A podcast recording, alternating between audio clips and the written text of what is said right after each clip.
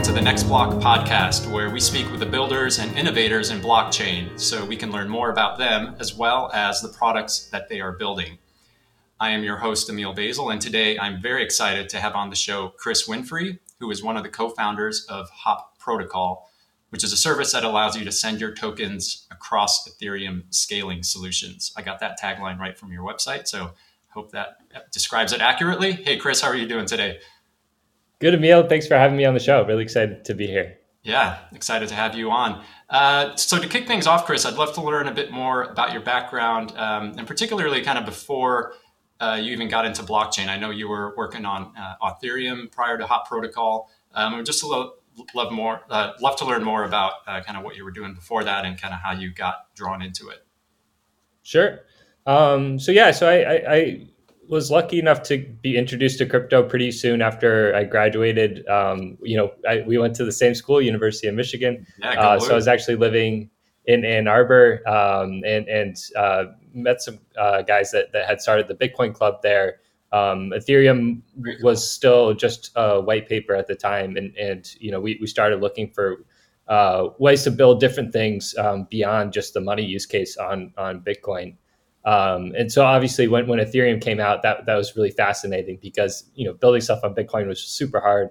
And we had this, programmable blockchain now. And so that really grabbed my attention and I just started learning everything I possibly could about it, from then.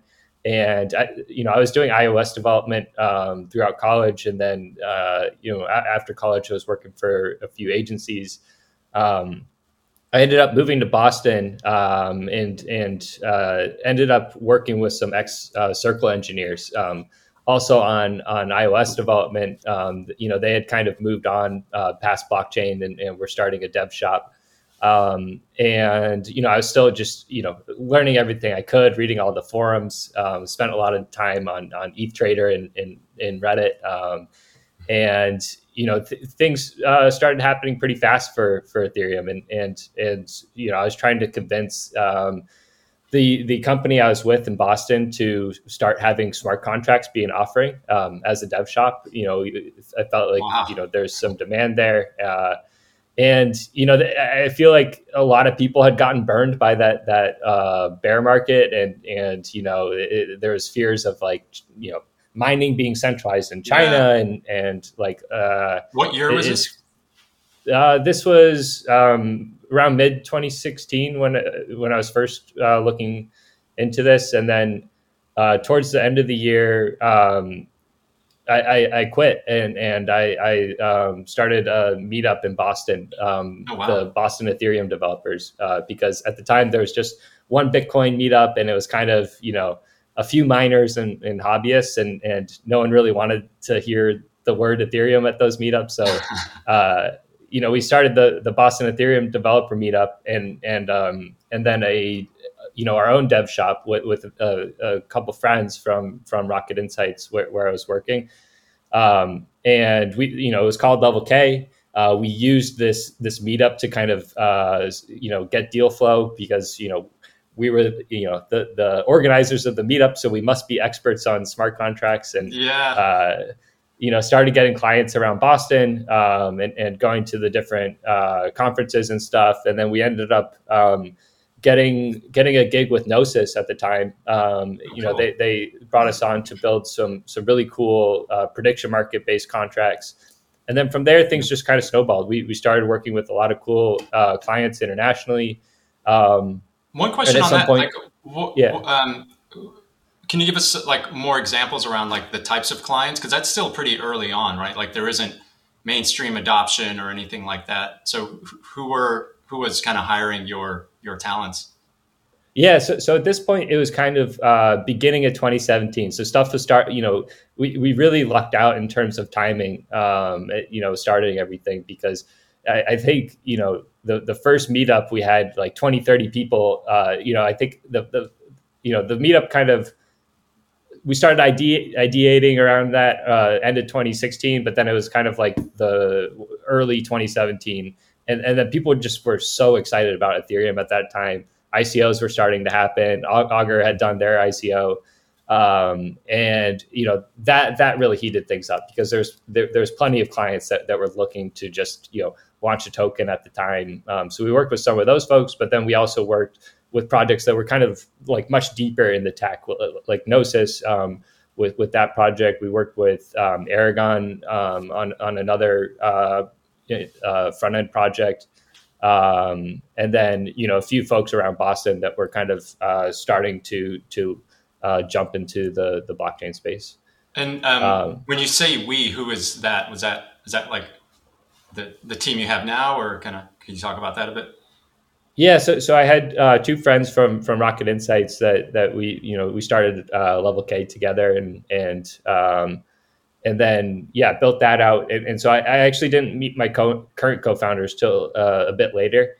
Okay. So with Level K, we jumped into the auditing business, and that was a piece of the company that I, you know, headed up. And we started out, we just got solicited, like, hey, can you do this audit? And we turned it down. We said no, you know, we're not auditors, like, we don't do this. And that, you know, the project was just like, hey, you know, we believe in you guys, we've seen what the smart contracts you guys have built, just audit it. And you know, they said we did a really good job. We started getting more clients. Oh, so auditing the contract, not financial auditing. Yeah, exactly. Yeah. Oh, yeah. I see. Okay. Oh, very cool.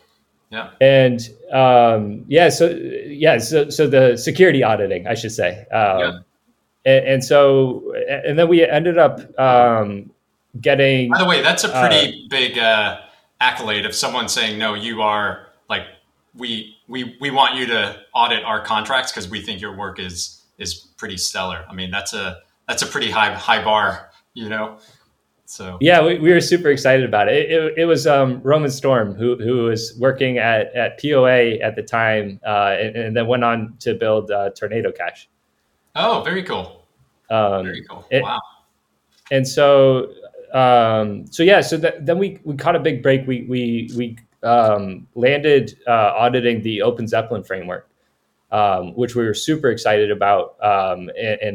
This is like something that, you know, was built into like basically every project on Ethereum was using this framework. Mm-hmm. And so, you know, we just worked as hard as we possibly could on this. And, you know, at this point I had moved out to Los Angeles and I had met my current co-founders.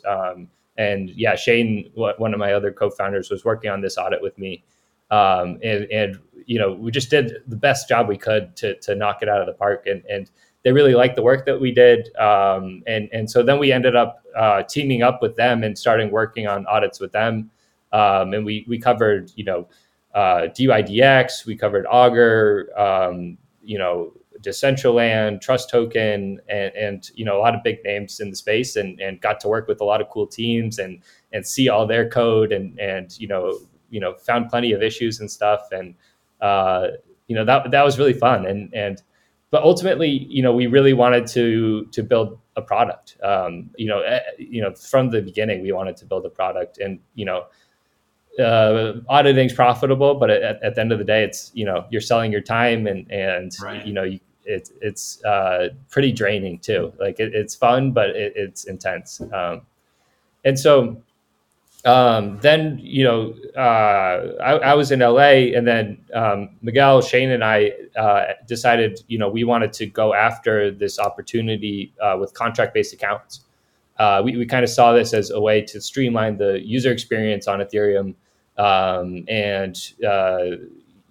just kind of make things easier for new users. And so we spun the auditing business out and started Authereum, and so we launched a contract-based account. It cost us about 30 cents to deploy this account for users. So user would sign up, we deploy it for them, and they could just get started right away. And they didn't have to do like an approval for every interaction that they made. They could just have like a username and password and log in anywhere. It worked on mobile. Like it was this, you know, nice experience. But, you know, DeFi started taking off and just drove the gas prices through the roof. So, you know, pretty soon after we launched, it was costing $10, and we're like, you know, this isn't looking very sustainable. Is that because you're deploying a contract for each? Oh yeah, because it's a contract-based wallet, so it's a contract deployment. Yep. Exactly. Yeah. And so we push that cost over to the user side. And so now it's like, okay, you know, it's kind of like users have to pay just to sign up. And then, you know, things just got crazier and crazier from there. You know, pretty soon it costs over $200 just to deploy this account. Wow.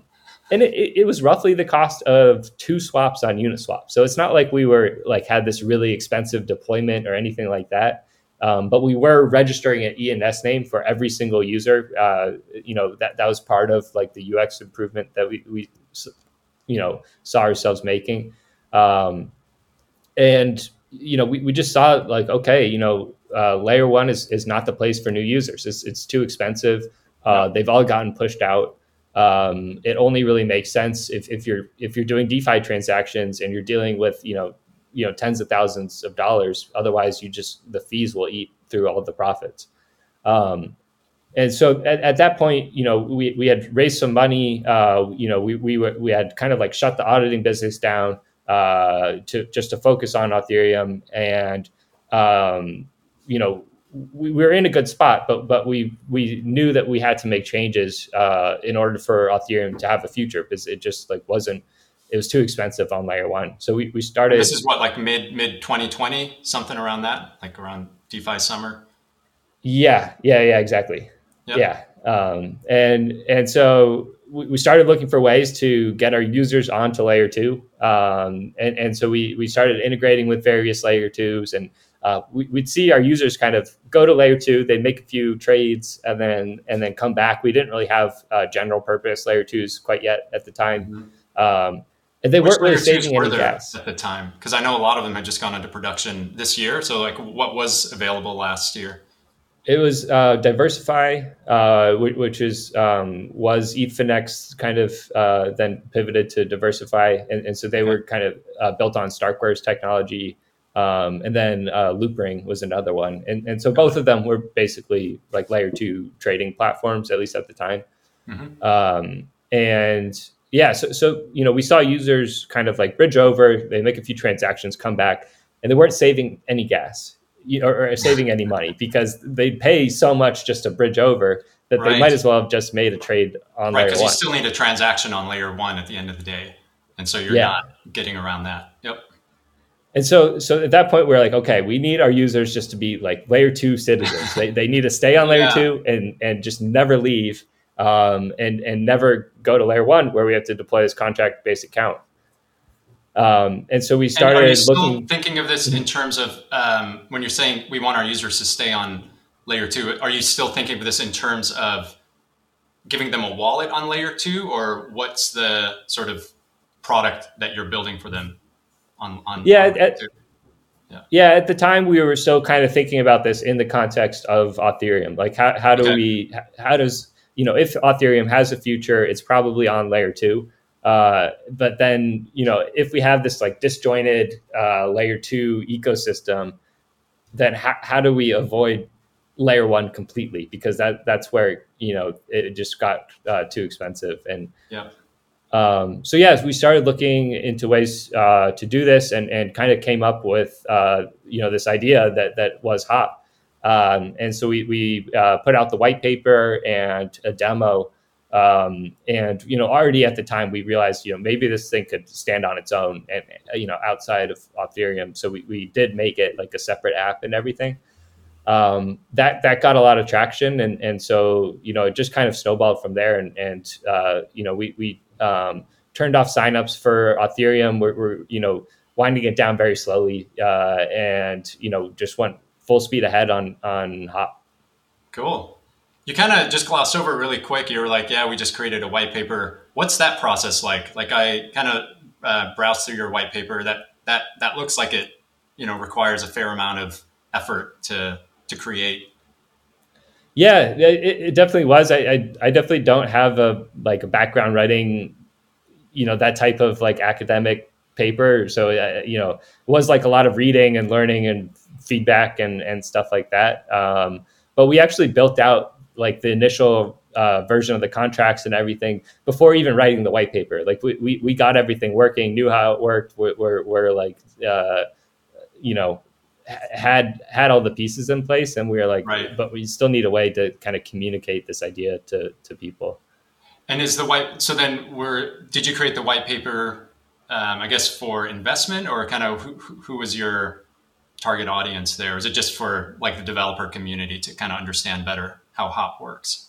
Yeah, we wanted to kind of have Hop like get traction in the research community before the investment community, because we saw that as the best way to kind of like actually get real feedback, and so and then at the time Vitalik had been calling for this as an unsolved problem, like basically a way to swap tokens across different rollups, because mm-hmm. He had already kind of laid out, okay, a good future of Ethereum is one that's rollup centric, where basically all the activity happens on rollups, and then we scale the layer one blockchain by adding these data shards that basically can just be used by rollups to post data, which is kind of this like necessary piece of running a rollup. And, yeah. He kind of laid that out as like, this is how we can scale Ethereum. But if we do have like this disjointed rollup space, then we need this way to kind of bridge, assets across the different rollups. And so we just posted it on ETH Research, knowing, that's where like all the folks that were kind of deep in this stuff were. And he actually commented on it, gave some feedback on the idea, and then we found a lot of good contacts just from that initial post. Nice. That's quite the journey from like developing on Bitcoin back in the day to like starting with Ethereum. And you've been in the space now for many, many years. I feel like we could take this conversation so many ways. I do want to get to Hop Protocol and kind of talk more about that. But yeah, that is a really fascinating journey. I guess the first question is Hop Protocol live in production right now? It's on mainnet. Mm-hmm. It's live. And we're closing in on $200 million in volume, cumulative volume. Wow. That was my next question actually. So when you're about to push a product that sort of enables users to send like millions of dollars, at what point do you feel confident that like, okay, yes, we can actually ship this? That's a good question. I still lose sleep over it. It's, been growing and I don't know, it's hard to ever get over it, but I do feel good that like our background is in kind of security audits. We know the exploits, we know what to look for. Right. This stuff is still risky, no matter what.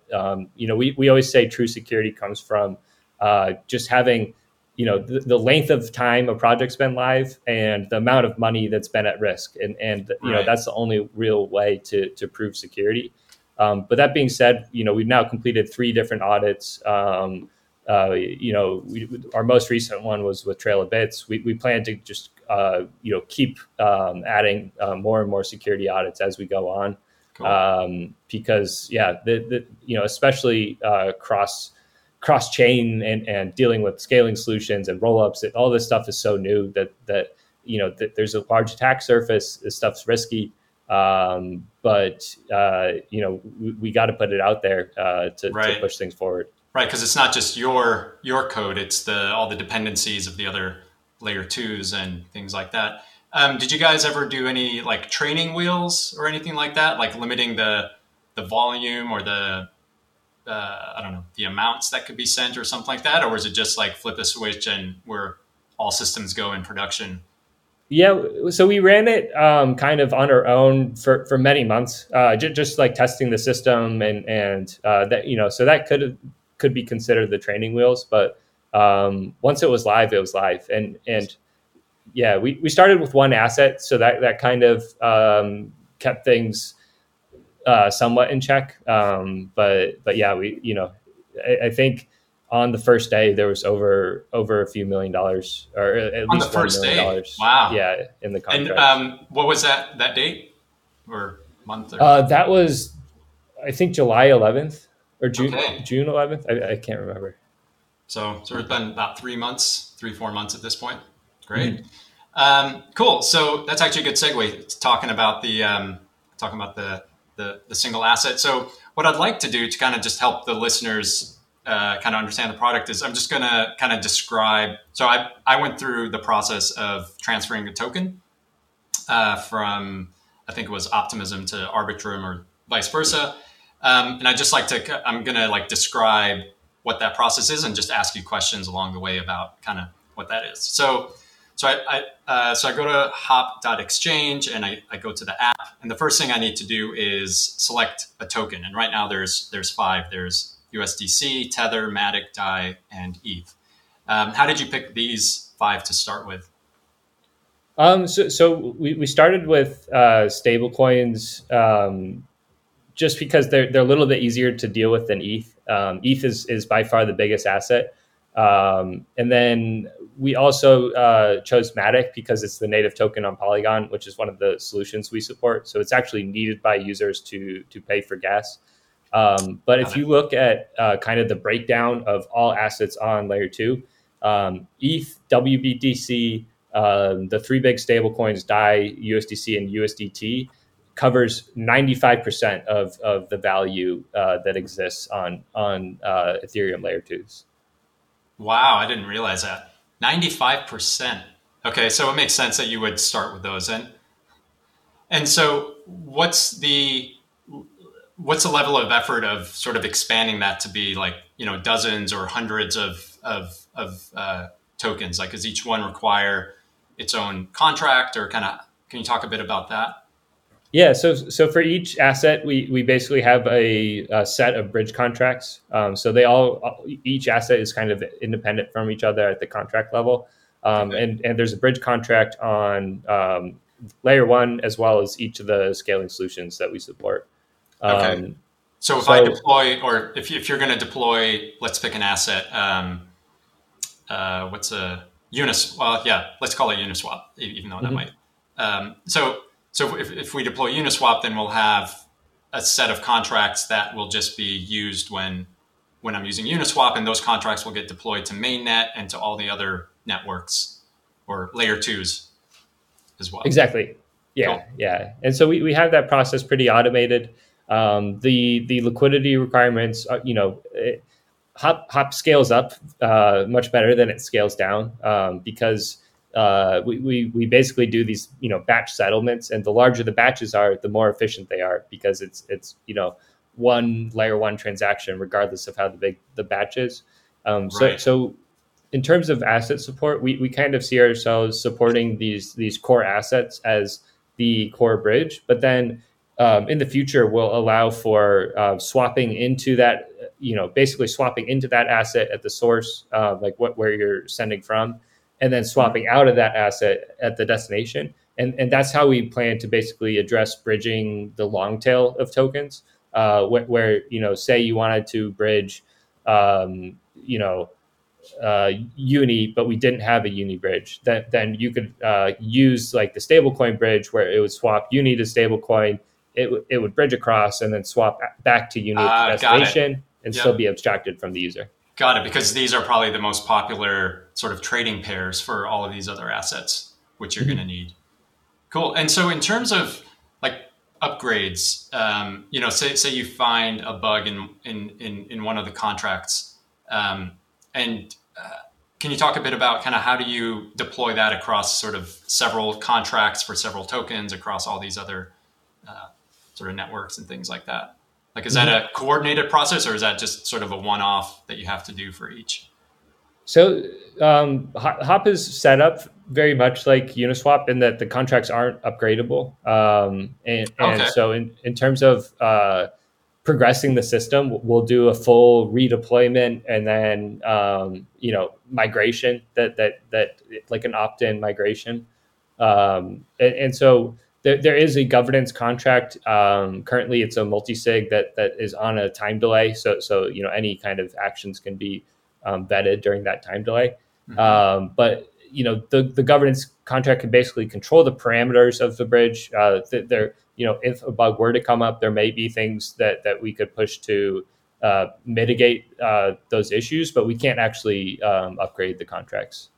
Oh, interesting. So then, okay, that's interesting. So then whatever is there is live. And then, yeah, and then if you have a new version, you just kind of have to, like you're saying, have the user opt into that one and then migrate their tokens. Has that kind of been an issue for you guys? Like, have you found some things that you're like, oh man, this would be, I wish we could upgrade this, or have you been pretty sort of happy with kind of what's been shipped? There are things that we've like already implemented for kind of the next version. More event tracking, just, things that make our off-chain software run more smoothly. Right. But ultimately there's also a lot of overhead and vulnerabilities that come up when dealing with upgradable contracts as well. So it's nice not having to deal with the complexity that comes along with that. Cool. Cool. So I'm going to go back to the interface here. So I've selected my token. I'm going to say I want to send, ETH, and then I'm going to select two networks. One is the from, and one is a destination. And so one question I had here is, so say I'm putting in one ETH from mainnet and I want to send one ETH to Polygon. The value is slightly less than one ETH. Can you talk a bit about why that is? Sure. And so it might make sense to kind of talk through like how Hop actually works. Yeah. Kind of the bottom up. So we kind of think of it as having like three layers that get to like where the interface is, and so it also probably makes sense to add a little background in terms of how layer twos work and the assets on layer twos. So started there, basically every asset on layer two is kind of a promise to a asset on layer one. So we have rollups, and they each have their own message bridge, which basically allows smart contracts on layer one Ethereum to talk to smart contracts on the rollup, and then same the other way around, contracts on the rollup to talk to layer one Ethereum. And then on top of that message bridge, they build their native token bridge. And so this is, kind of joins the Ethereum ecosystem with the rollups ecosystem. And so users can, deposit ETH or USDC into this native bridge. And then a representation of that USDC or ETH is minted on the rollup. And the asset is just locked in that native bridge contract on layer one. And so that's basically how the rollups work, on their own. In terms of bridging assets between Ethereum and the rollup, and so with Hop, we first have built this our own message bridge, but this message bridge allows you to scalably send messages not just between the rollup and Ethereum, but also between two different rollups, but in a scalable way. And we actually leverage the message bridges that the rollups have themselves. So if you imagine, rollup A has a message bridge with Ethereum, and then rollup B has a message bridge with Ethereum, then kind of the naive approach to sending a message from rollup A to rollup B would be send it to Ethereum, and then once it hits Ethereum, send it back up to rollup B. And this isn't scalable because it creates this big bottleneck with Ethereum where, if we have like many messages coming from rollup A to rollup B, then they all have to have like this layer one transaction, that we're back to square one, right. Like with what we were saying with Authereum, where it's like, if they still have to make this layer one transaction, it's not really, they're not saving money. Right. And it's two transactions at that point. So it's even more expensive rather than just going from A to B. Yep. And so kind of the core innovation behind Hop is this way to scalably send messages from rollup A to rollup B. And so what we do is we aggregate many messages on rollup A, and then we turn those into a Merkle tree. And so a Merkle tree, for the listeners, is this like really compact data structure where you just have a small piece of data called a hash, and this represents every piece of state in the Merkle tree. And you'll see these all over blockchain. Ethereum itself has, represents its state in tree structure. And so, this basically gives us this small piece of data that represents, 1,000 messages. And then we can just propagate this small piece of data through Ethereum to the destination, and then it can be unpacked at the destination. And the cost to move through Ethereum can be amortized over, all 1,000 of those messages. Got it. So you're still going to layer one, and then layer one to layer B, or layer 2B, but rather than that being a single transaction, it could be 1,000 transactions bundled into that one Ethereum transaction. Exactly. Got it. Okay. Very cool. So that's kind of like the core of Hop, is this roll-up to roll-up or scaling solution to scaling solution message bridge that is scalable even when going directly from one layer to the next.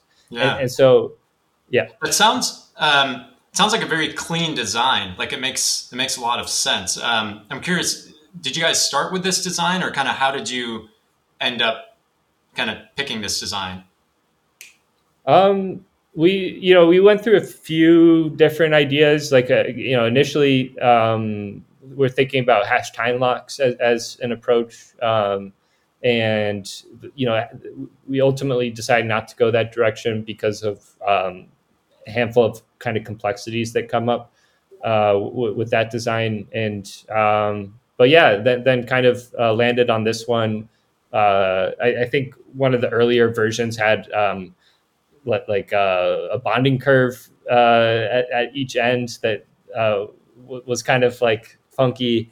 But yeah, this kind of like idea of compressing messages at the source and then moving them to the destination. Once we landed on that, we stuck with it. Cool. And then, continue. Yeah. So kind of like, the native bridges, they have their message bridge, and the first thing that they built on their message bridges is their native token bridge. The first thing that we built on top of this like cross-scaling solution message bridge is a token bridge, or a cross-scaling solution token bridge. And so we can't bridge the what we call the canonical assets, or the assets that come from the native bridge directly. So we introduce our own asset, this intermediary asset called the H token. So if you deposit ETH into the layer one Hop bridge, you'll get one H ETH on a layer two. Just like if you were to deposit one ETH into the native token bridge for a rollup, you'd get ETH for that on that rollup. And so H ETH basically represents a claim to one ETH from the layer one Hop bridge. And then so the reason we introduce our own asset is because we add this special functionality where a user can burn H ETH on the rollup, and instead of choosing to claim it on layer one, they can also choose to mint H ETH on a destination rollup. And to do this, we have this role called the bonder. And the bonder basically locks up collateral and says, okay, I saw HETH was burned at the source. I'm going to mint HETH for the user at the destination with my collateral kind of backing that. And then their collateral is locked until they can prove that HETH was actually burned at the source. Got it. So that use case, I'm a user on network A, and I have, let's say, one DAI, and I want to send one DAI over to network B, right? And so what happens there is the bonder will see that I burnt that on layer A, or on network A, and then on network B will basically mint a DAI, right? Like the canonical DAI token out of their own, I guess, account. Is that accurate? So it would still be HDAI at this point. This is kind of the second layer, and then the canonical DAI kind of comes in the third, which I'll talk about next. They would burn HDAI at the source, and then the bonder would mint HDAI at the destination. And the reason that we do that is because we can't actually, only the native token bridge can burn and mint the canonical DAI. You know, we yes. wouldn't have that functionality. Got it. Yep. Okay. And so so that kind of shows how the token is kind of like, you know, disappears from one chain and appears on the other chain really fast. And then where the message bridge comes in is we, you know, make each of these burn events into a message, and those all get aggregated, turned into our message route from, you know, that compact data structure goes through layer one to the destination.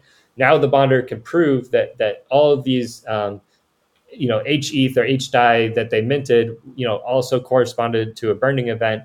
And then they can, you know, prove that. And then that allows them to free up their collateral. Got it. Okay. Wow. So then what's the frequency that sort of batch of 1,000 transactions gets sent down to layer one? So it depends on kind of the volume. So right now we have it set to every, you know, once there's $75,000 of transactions that have been burnt, then we'll initiate the batch to go through layer one. Okay. How'd you guys arrive at that number? You just picked one?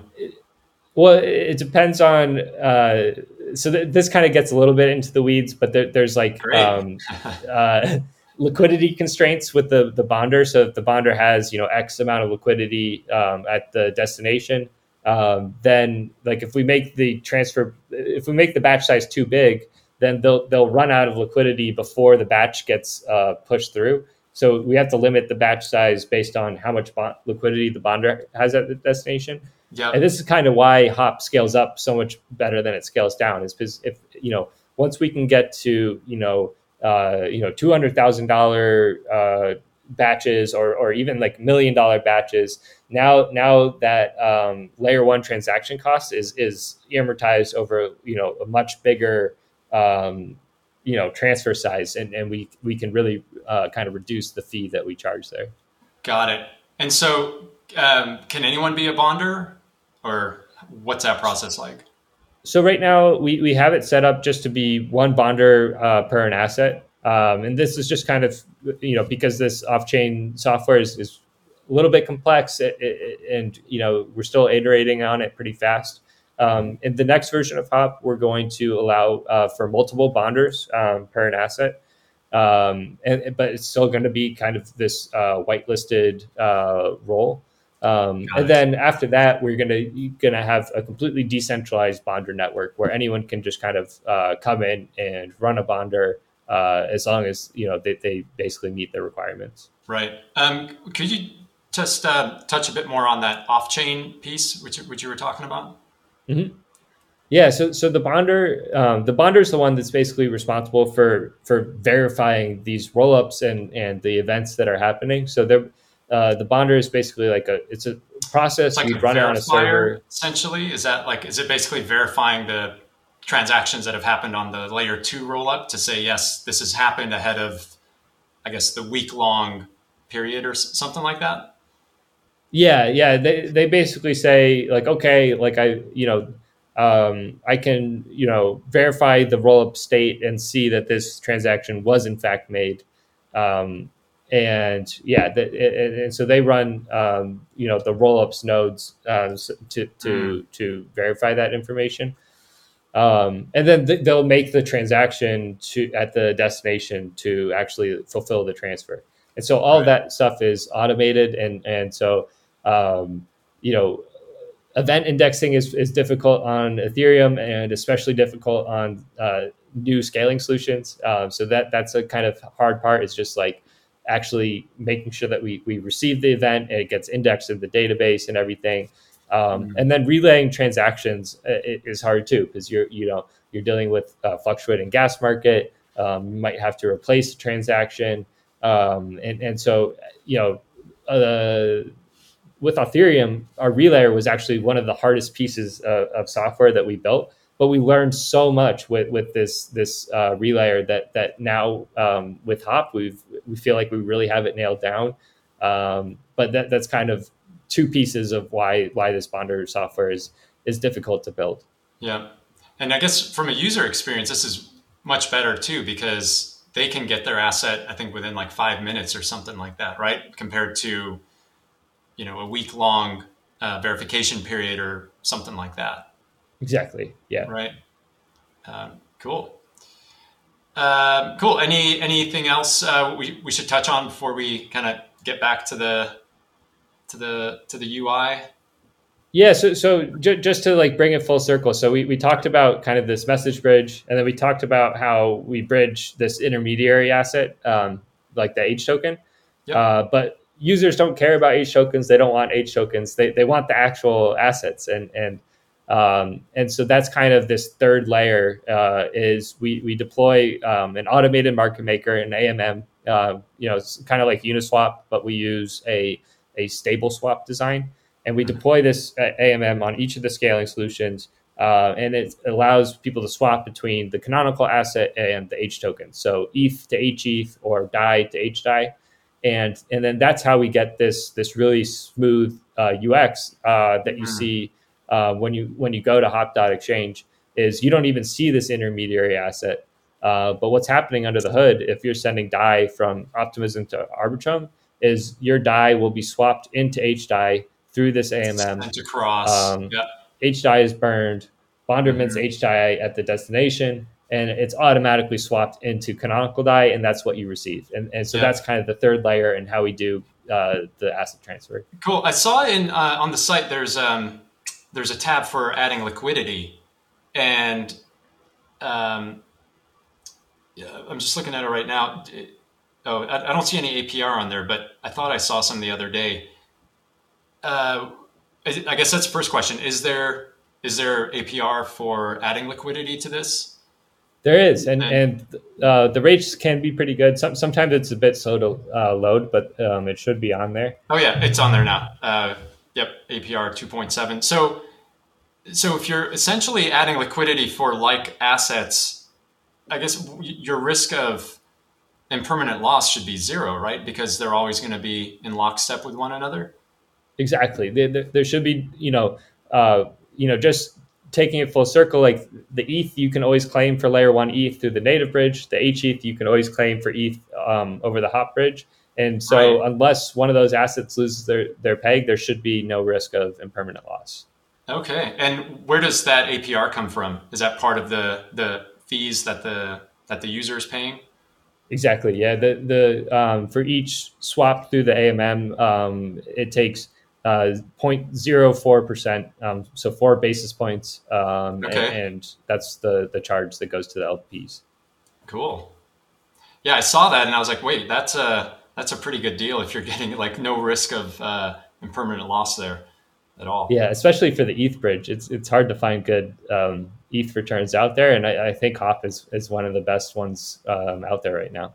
Yeah, you guys need to talk about that more.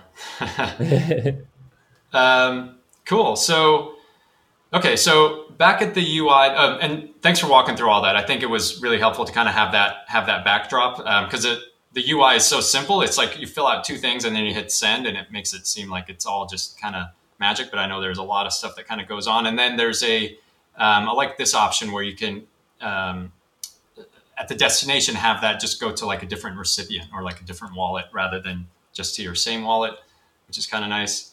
And so in terms of fees for the user, could you just touch on those a bit? Yeah. So.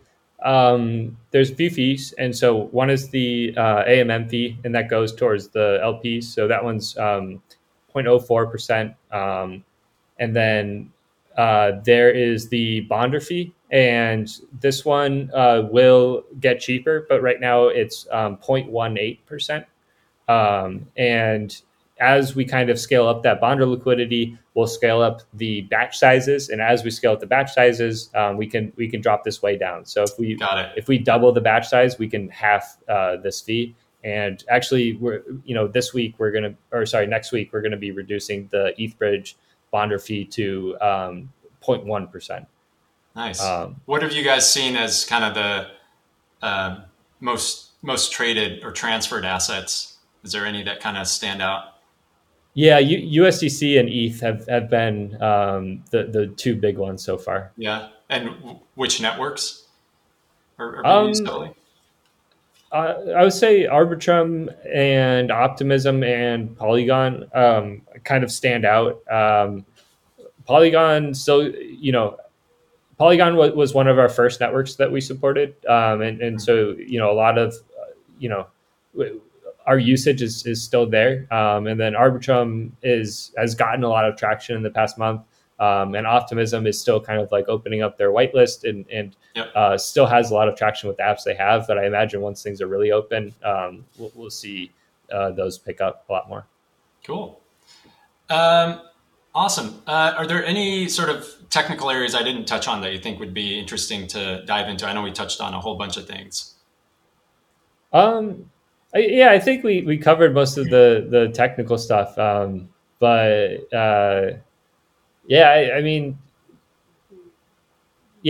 think that covers a lot of it. Okay, cool. Cool. So I just want to look ahead a bit. I guess down the road, do you see the primary use case here being like individuals using this, or do you see this kind of being wrapped up in a sort of higher level application, kind of abstracting all of this?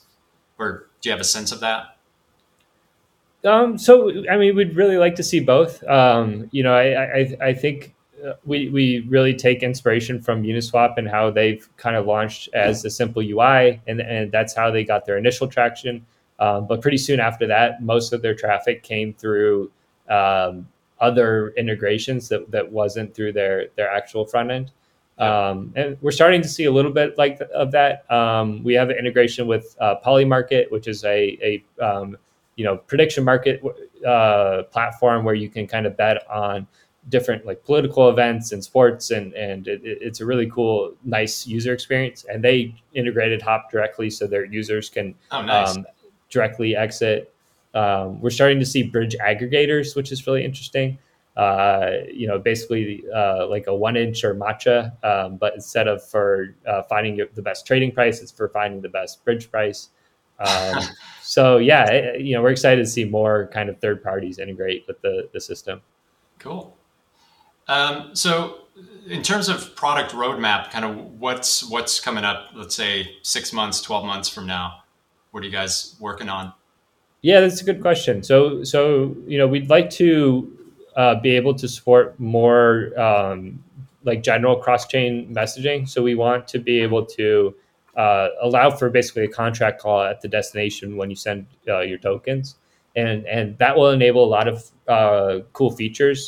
So for example, you could perform a swap or like a deposit transaction at the destination. And then, you know, we've started talking to teams about this functionality and you know, other people have just kind of come up with use cases for this kind of thing that we didn't even think of. Like one person said like, oh, you could like tap into liquidity on other scaling solutions where, you know, say you send USDC and you want ETH, you could send USDC from Arbitrum to Optimism, have that USDC swap to ETH on Optimism, and then have it send itself back to Arbitrum. And you kind of like tapped into that liquidity without ever like really leaving the environment. That is fascinating. So we'd love to enable that kind of thing. And that will also allow us to do these kind of like any to any bridging. So, you know, if we support kind of these core assets as bridges, but then we want to support the long, you know, bridging long tail assets, we see this as how we can kind of support that long tail of assets is, swap into the bridge asset bridge and then swap out at the destination. So contract messaging is sort of one of the main things you guys are focusing on right now. Is that accurate? Mm-hmm. Oh, yeah. Very cool. Any approximate timeline for that or? It's hard to say. It's coming soon. Getting a product to market is so hard right now because it's like the auditors are so backed up. And it's just hard to like really nail down timelines. But we do hope to have this out. I would say first half of next year. Cool. Yeah, and I imagine with contract messaging, like you're opening up even more attack surfaces and things like that, because you can do basically anything, right? It's not just trading assets or like assets for each other. Definitely. Yeah. It's something that you have to be very, very careful about, and you can definitely shoot yourself in the foot doing that stuff. Cool. So, anything else you were going to say on that? Yeah. So another big area is decentralizing the bonder. We really want this to be like kind of an open, unstoppable network. And that's going to involve having like a network of bonders. So that's another point of focus. And then lastly, we'd like to allow for bridging outside of the Ethereum ecosystem. So right now we're very focused on just connecting Ethereum scaling solutions. But ultimately, we would like to allow users to kind of, branch out and bridge over to some of these other blockchains that are starting to get traction.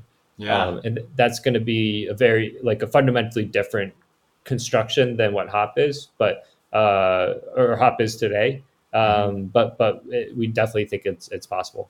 Cool. Without getting into too much detail on it, have you guys already kind of started? Do you have some sense of how that might even work, or is that? Yeah. So it will likely look like it will basically introduce a new validator set. So what's nice about the current Hop today, and it will stay this way for Ethereum layer 2s always, is that we don't introduce any new trust assumptions. You're basically relying on Ethereum's security as well as the security of whatever scaling solution that you're using. But if we want to kind of bridge to these disjointed assets, the way we see it happening is introducing a new validator set. And this validator set could kind of attest like, okay, H tokens were burned at the destination. We can mint them at the source.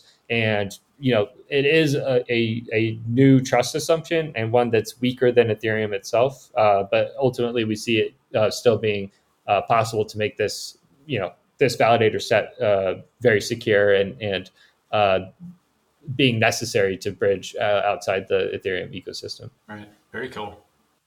Cool. So one question I had is, with all the hype around NFTs and things like that, is it possible to transfer NFTs, or will that be something that is going to be enabled by Hop?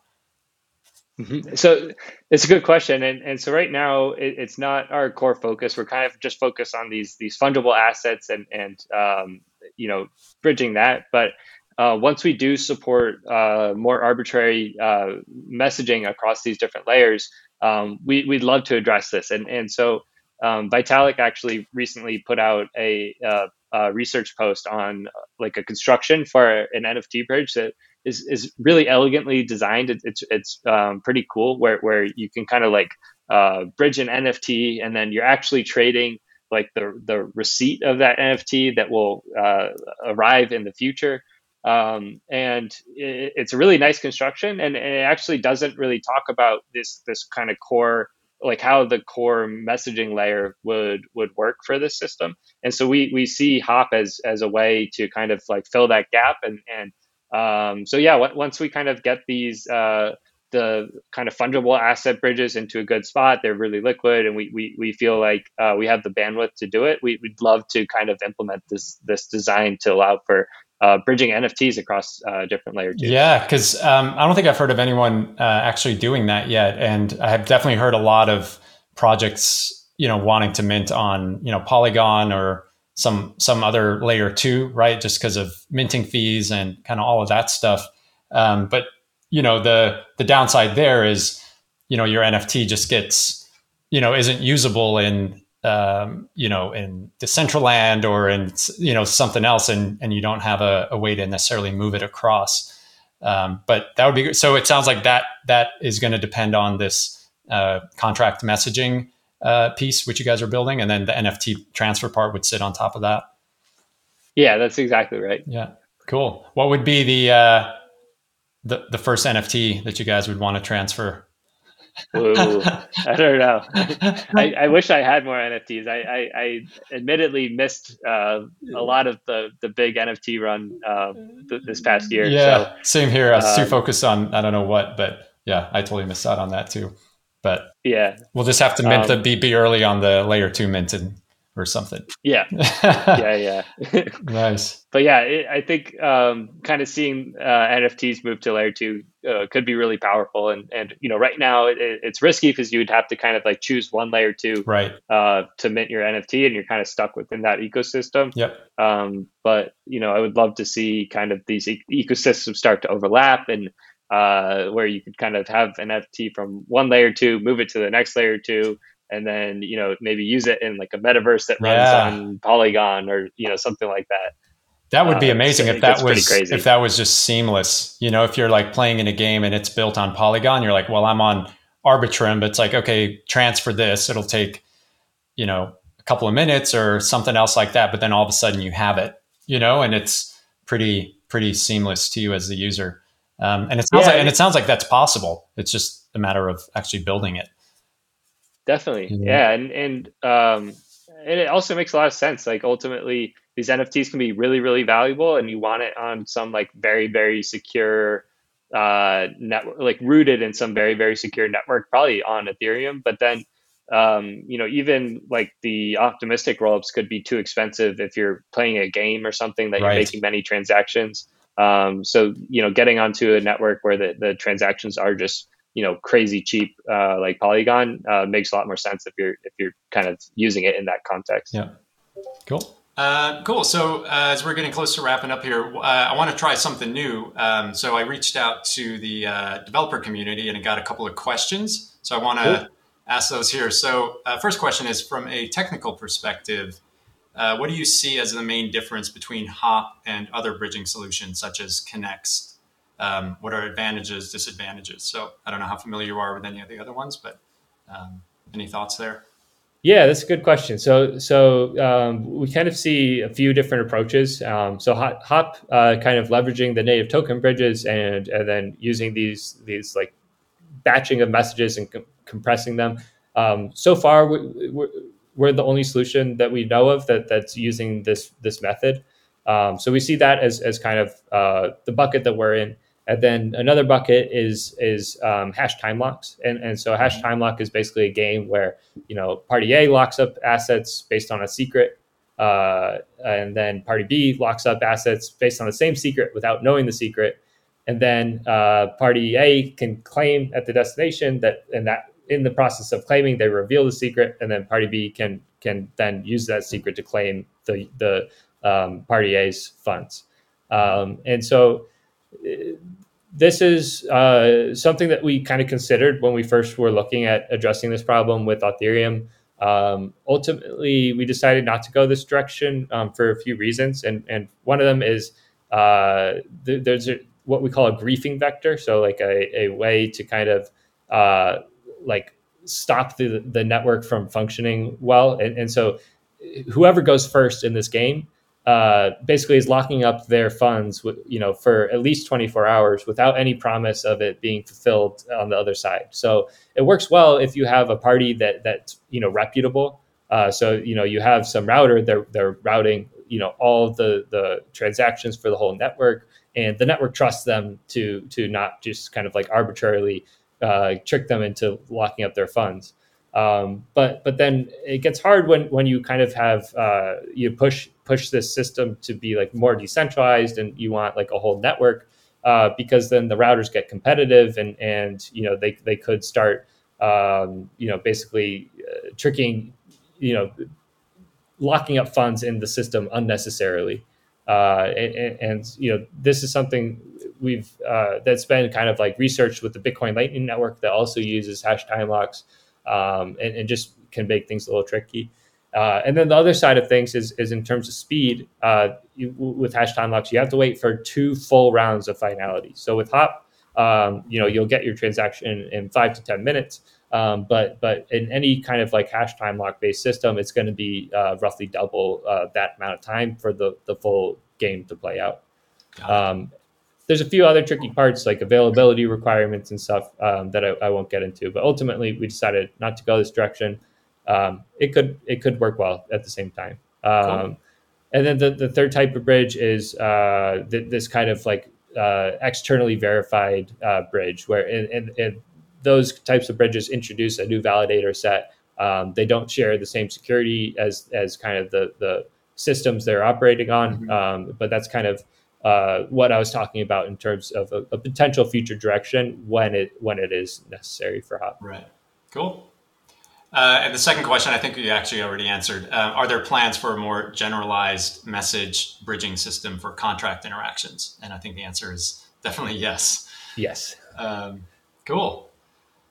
Awesome. Well, I think that brings us to a close here, Chris. Just want to say thank you again so much for coming on to the Next Block and telling us all about Hop. I think it's amazing to see how quickly you guys have grown from sort of the seed idea you guys had, like, I guess, a bit over a year ago now to, what is it, $100 million, you said, that you guys have already transferred across the product.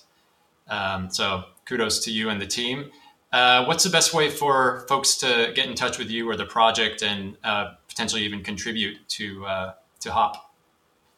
Yeah, the best way is definitely jump in our Discord. You can also follow us on Twitter at Hop Protocol, or try the app out at hop.exchange. And at hop.exchange, you'll find links to Twitter, Discord, and everything else that we have out there. But yeah, our community mostly lives in Discord. So if you're looking to help out, please jump in, start talking, and let us know. And we'd love to have the help. Awesome. Great. Well, thanks again, Chris. And best of luck with getting the contract messaging thing out. It sounds like that's going to be a huge one for the community.